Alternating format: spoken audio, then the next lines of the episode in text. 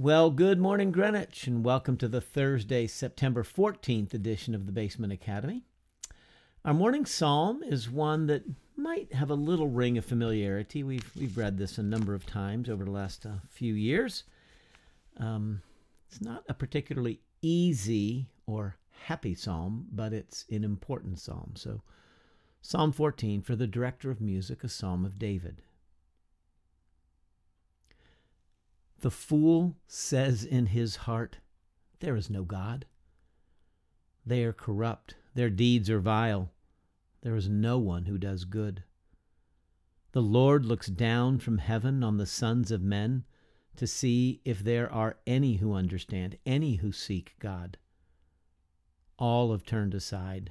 They have together become corrupt. There was no one who does good, not even one. Will evildoers never learn?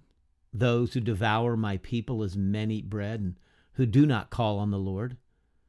There they are, overwhelmed with dread, for God is present in the company of the righteous. You evildoers frustrate the plans of the poor, but the Lord is their refuge. Oh, that salvation for Israel would come out of Zion. When the Lord restores the fortunes of his people, let Jacob rejoice and Israel be glad. Psalm 14. The fool says in his heart, There is no God. So we might look at that and say, It's the atheist, talking about the atheist. And there is a folly to that, right? But I think there's a place for humility when we read this and acknowledge that in each of us there are what what I've heard long ago someone describe pockets of atheism. Now, I fully believe God. I believe the scriptures. I believe God the Father, Son, Holy Spirit, Jesus is the Savior, God is the Creator. That is what I believe. But there are moments in time when I behave as if there is no God. I'm gripped by some anxiety or fear when I'm told not to fear there's an uncertain future in some way and I'm anxious about that and I'm told not to be anxious about tomorrow, right? And so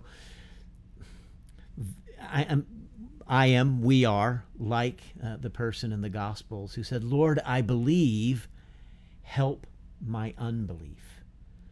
And so rather than seeing this psalm, you know, strictly through the eyes of looking at other people, their lives are messed up because they are foolish and they don't believe in God.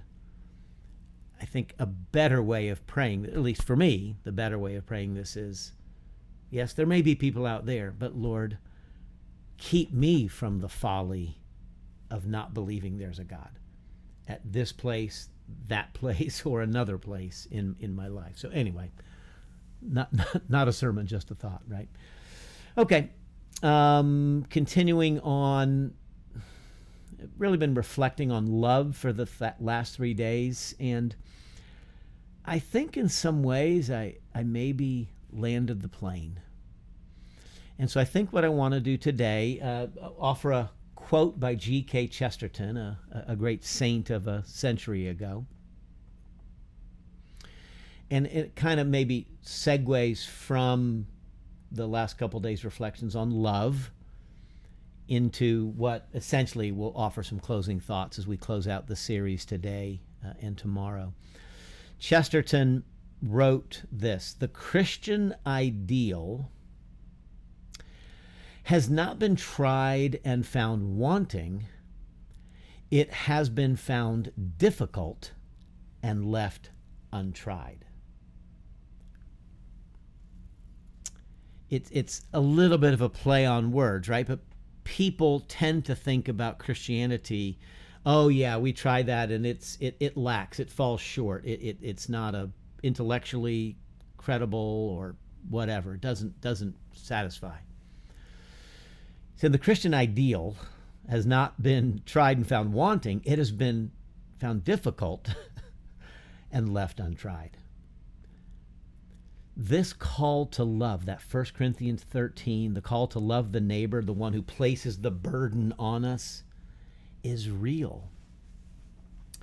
Somewhere along the way, uh, some version of Christianity snuck into the American church. I, I, I can't speak to any other place where the church is found. But somewhere we got the idea in the American church that Christianity, the Christian life, is, we could say, love, was somehow kind of easy. And when we, when it's hard, when, when confronting our sins, confronting our own realities, when we're, you know, church doesn't do everything I want it to do, so I quit church and I go to another church or I just quit church altogether. Well, who thinks that's the solution, right? Where in Scripture do we find quit your church, right? And so I think Chesterton's um, little aphorism here, I think, is helpful as we think about the gender justice, gender ideology, gender identity movement that is upon us in our society and is pressing upon the church in many ways and, and the church not just institutionally but but you know we ourselves as members of the body of Christ. And so Jesus offered full disclosure in the gospels. Unless you take up your cross and follow me, unless you deny yourself, uh, let, let me read it from Luke chapter 9, verse 23. Then he said to them all, If anyone would come after me, he must deny himself and take up his cross daily and follow me. For whoever wants to save his life will lose it, but whoever loses his life for me will save it. Those great paradoxes. We, we, we die to live. We try to hold on to our life and we die. And so it's this notion of surrendering our lives to God. And so denying ourself that this living well, living faithfully, living in this moment of our society, our culture, and the pressures it's bringing to us, the challenge to love our gender nonconforming friends, neighbors, loved ones, and those who advocate, the love of these folks is not going to be easy. It's simple that is, it's it's it's it's just really clear that that's what we're supposed to do. It's simple, but it's not easy. That is, it requires effort. And it's going to require us to change. It's going to require us to examine our hearts. It's going to require us to deny ourselves in some ways. But that doesn't mean we shouldn't do it. So, so just because the Christian life, the Christian ideal has been found difficult, don't leave it untried. Press on in this work, okay? So, so let me offer some a, a, few closing thoughts today, and I'll I'll offer a few more uh, tomorrow. Um, and there'll be some things probably left hanging out there that I, I, I wish I had gotten to. The first is to beware of presbyopia. Okay, there's a weird word. Presbyopia. Presby is from the Greek word presbyteros, where we get our notion of the elder the older one. So presby refers to older. Opia, like optic nerves, the ability to see, or our eyes. Old eyes. Beware of old eyes. Presbyopia is a medical condition, the inability to see what's right in front of you because of the age of your eyes. And so we all go through this, right? And so I'm wearing glasses and my you know, my eye doctor, I'm, I'm saying, why are they changing? He says, well, how old are you? He says, and he just kind of looks at me like, okay, you know, when you're that age, this is what happens to your eyes, right? And so presbyopia, it's a physical medical condition, but I would offer to you that it's a spiritual condition of the human family as well. The inability to see things right in front of us without trying to come across, I don't want to be sanctimonious, holier than thou, or snarky how can we not see what's right in front of us? Now, I, uh, like, like many, have the practice of reading through the scriptures, reading through the whole Bible in a year. Roughly four chapters a day will get you there, okay? And so early on in the year, I just start in Genesis and work to Revelation. Uh, I'm in Amos right now. Early ish in the year, I get to the Kings and the Chronicles, the, the narratives, the his, history books. And along the way, you learn that Israel turns to the surround the gods of the surrounding nations, and one in particular is Molech, and they sacrifice their children. They burn their children to Molech, believing that somehow in that offer of the child, good things will happen to them. And the nature of idolatry is that you're actually trying to control the action you know, if I do this, then I, I get this back. Okay, it's it's kind of a quid pro quo, quid pro quo uh, with the alleged or you know God, the, the false God. And every time I read about child sacrifice and and the burning of the flesh and and how you know God detested it and the prophets railed against it, but the people put up with it and the priesthood and the leaders and maybe not everybody, but but it happened. And I go, how in the world could God's people have done that? How could this nation who knew right from wrong have done this? Well, they did. And then I look at what's happening in our own society and in our world, but predominantly now in our own society because the European countries have turned away from the transitioning of minors the the the the customary protocol, as I understand it, was known as watchful waiting. A young child experiences gender dysphoria, a minor under 18. They, they feel this incongruence. It has to have shown up early for it to be diagnosed as true gender dysphoria, not rapid onset gender dysphoria, as, as we talked about in our questions last week, not the social contagion version of it but a true gender dysphoria. And the idea is that as a child goes through puberty, the vast majority of those, the term is desist.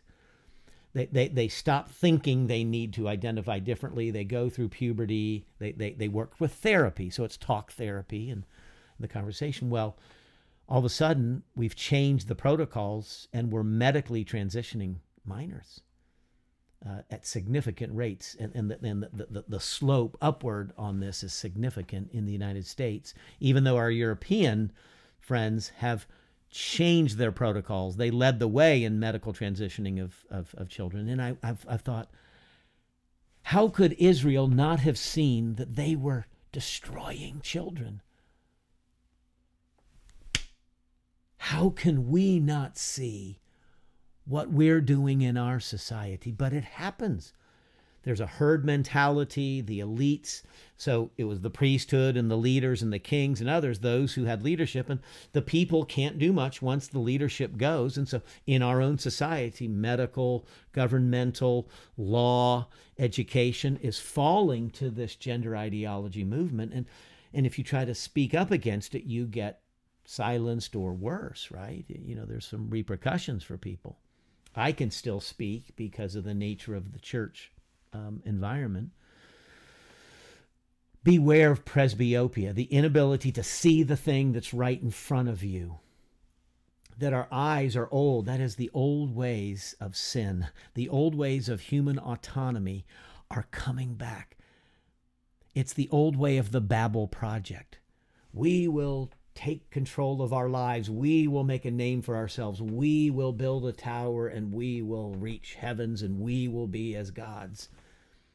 And I fear, and, I, and so I'm, I'm not trying to, I, I, said, I'm not trying to be snarky, judgmental, but it, I'm sure it's going to sound like that.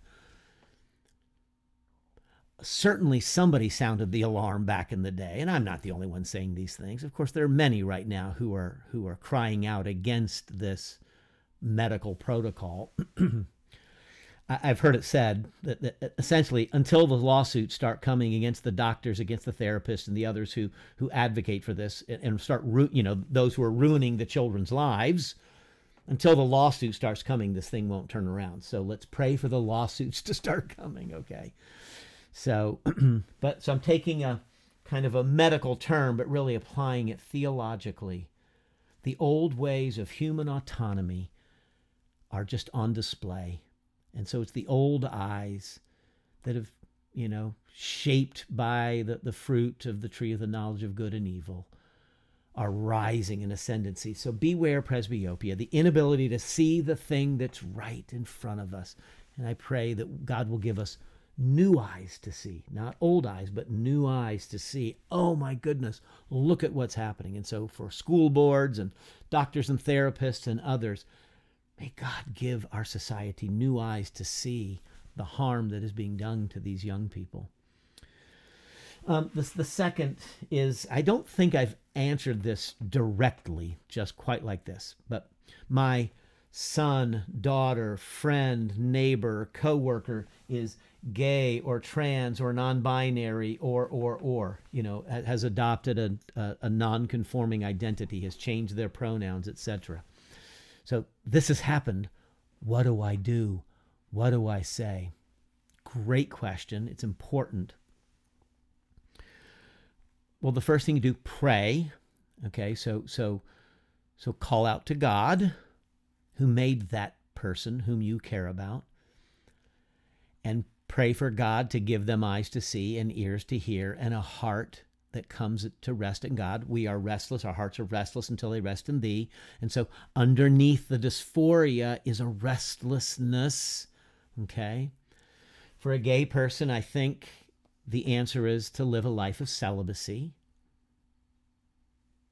There may always be that same sex attraction. And so, the same as a heterosexual individual who might long to be married, the scripture would call for celibacy. There's, there's, no, there's no shame in that, there's no dishonor. In fact, it may be a gift, okay? And so, if your child is gay, then pray they be celibate.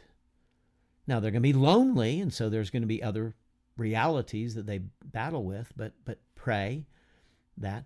Uh, trans, um, you know, if it's a minor child, then then I, I, I would hope that the presbyopia would not be you'd be able to see what's right in front of you. I, I don't know of anybody at Greenwich that this is confronted with this, but your friend, you may, your children may have friends, or your grandchildren may have friends who are transitioning. Okay, so this is a reality that's all around us. Uh, will be inescapable. Every family will be um, know somebody who's transitioning. And so re- have a heart of sympathy and compassion for this individual, whether they be young or old.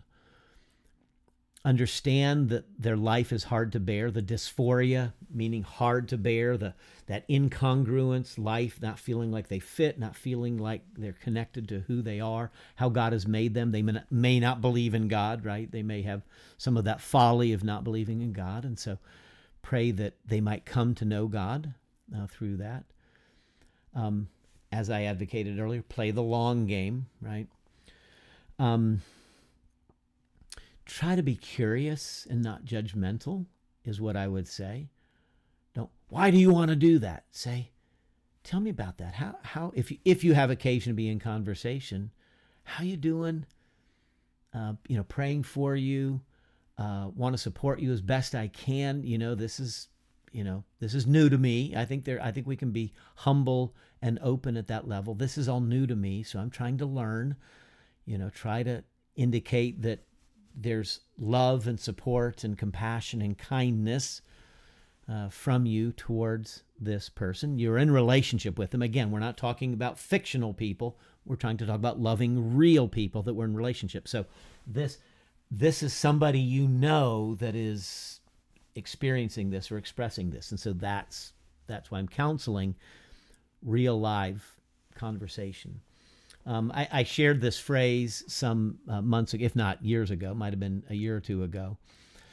The, the, the Latin phrase solvitur ambulando, solvitur, to solve ambulando by walking. It is solved by walking through it. It's this notion of life as a journey, life as a pilgrimage. And some things we're just not going to know today but we just keep moving one foot at a time, one step at a time, one day at a time. And so I really believe if you have a family member, friend, coworker, neighbor, etc., somebody in your circle of relationships that's meaningful to you, it, it's mostly going to be solved, quote unquote, solved by walking through it. Walk with them, walk alongside them. they may not want you to walk too close to them because they may perceive you not to be as supportive as they would wish. but you're going to walk through it also, particularly if this is your child or grandchild. There's nothing you can do but walk through it. Don't cut them off. Don't refuse to speak to them. That this would not be the way of Jesus. Jesus would move towards, right? Jesus moved towards the outcasts. And so read, get curious, and just keep walking. Just keep walking it, it, it through with them. Uh, you're playing the long game, recognizing that there are short game realities that you may or may not have influence on. Um, find others to talk to. Uh, I'd be happy to be one of those, but I don't feel like I have to be. There are others more faithfully uh, and, and e- equipped and trained, but you know, I would. But I think there would be some wisdom in talking it through with your pastor. Obviously, it would be confidential. Um, I'm always open to talk to uh, another individual, but I suspect you know a lot of folks. I, I have no expectation that somebody would want to do that. So it's a long game reality. We're going to walk it through. We're going to solvitur ambulando. We're going to pray it through, and we're going to love as best we can. Okay. And so, just it just brings me to the last thought, just for a moment if we can get adventurous about this thing, and by I don't mean to make light of the challenge, the profound challenge that this is to our individual lives. If you have someone that you're walking it through with, and, and I don't want to uh, be dismissive or, or, or diminish the, the reality of our society, the very great challenge that this is for those who are in workspaces where if you say anything other than the narrative, you risk consequence uh, for your job. So this is real. And so was the life of God's people that we read in Scripture. The exile was real, it happened. Um, the, the wilderness experience, the 40 years of trying to get to the promised land, were real. And there are lessons we can learn there. These scriptures are given to us that we might discern these things. So when I say get adventurous, what I mean is to look at this as an opportunity to deepen your life in Christ, which makes me loop back to Chesterton. Why do we think following Christ should be easy? Of course it's hard. Taking up the cross is hard. Denying ourselves is hard. Denying I want to say something, I want to judge them, I want to just never talk to them again. It's hard to control your emotions, it's hard to control your tongue, it's hard to control your impulses. That's the denying yourself for the sake of Jesus. Lord, help me. I don't want to be judgmental. I don't want to be sharp tongued. I want to be wise and humble and walk it through. And so I, I close with. Uh, uh, a, saying from or a, a line from uh, C.S. Lewis's um, The Last Battle, the seventh of the Chronicles of Narnia series. Uh, children's books, ostensibly, but they carry great weight for uh, all great lessons for believers of all ages. And this is a false Aslan arises in, in Narnia. And it's not understood at first. Um, and and so, as this becomes known, as the destruction starts to unfold, uh, the king um, turns and and says, "Let us go and take the adventure that Aslan is sending us. Let us take the adventure that Aslan is sending us." And so this is this is an adventure that we are in that as our God, Aslan is the Christ figure, the lion uh, in that story. God is not surprised by what's going on in human society. In fact, it could be one possible interpretation of Romans chapter 1 is that when humans reject God, they turn away from the Creator and worship the creature rather than the Creator. When they say in their hearts there is no God, when there's a denial and a rejection, you see God's power and majesty on display, Romans 1 says. So when you begin to turn away from God, when worship gets corrupted, the human condition expresses itself through twisted sexuality. Men exchanging natural relationships with women for natural relationships with men and receiving in their body the due penalty of their error, it says in Romans 1. I'm not making this up. And so it says, God gave them over. I believe it's three times. God gave them over. God gave them over. We may be living in a given over culture. As our culture de-churches, we're seeing all the stats. People are turning away, increasingly young people, the same people who are being afflicted by the you know the desire to transition and be something other than they are that are identifying you know in a non-conforming way are the same people who aren't going to church anymore. And, and, so uh, we may be living in a god giving them over moment. So this may be the adventure that aslan is sending us to be Christians at this moment in our nation's history, and then the church in our nation's history, the American church, which has a rich history of awakenings and revival and evangelism and spread. And now the church in America is shrinking, it's contracting. And is there any wonder that we're seeing other things arise? Correlation may not be causation. I, I recognize that. And so see this as an opportunity. Can we see the moment? It's going to drive us to our scriptures. It's going to drive us to our needs. It's going to drive us to ex- to pick up our cross. It's going to drive us to deny ourselves. It's going to drive us to learn how to love in ways that we've maybe never loved before. And so, how do we love without giving away the truth? How can we rejoice in the truth while at the same time being patient and persevering and, and loving? So, let us rise and take the adventure that our God is sending us in this moment. Okay? Let's pray and we'll, we'll close out tomorrow. Holy God, thank you for the, the wonder of the gospel, the mystery of the gospel that you sent your own Son, entered this world. And at times you do uh, hand your people over, you give them over Israel to the exile, uh, to the wilderness experience, and perhaps your church uh, at, at, such a moment as this. And so, teach us to love, teach us to, to trust, teach us to obey, teach us to see what is right in front of us and to have the courage to speak uh, the reality uh, around all this. And so, for those who have family members, friends, co workers, neighbors, Oh, teach us to love and to pray and to care uh, for them uh, as you care for us. As we pray in the name of Jesus, who taught us to pray together, saying, Our Father, who art in heaven, hallowed be thy name.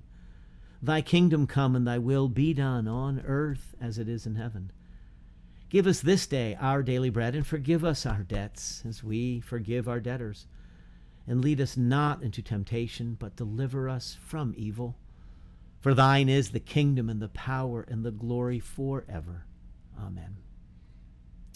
May God give you fresh eyes to see his truth and his glory and his wonder and the beauty of the image bearers all around you, known as your neighbors.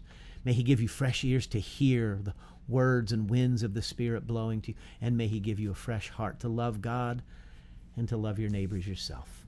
May he do it this day and forevermore. Amen.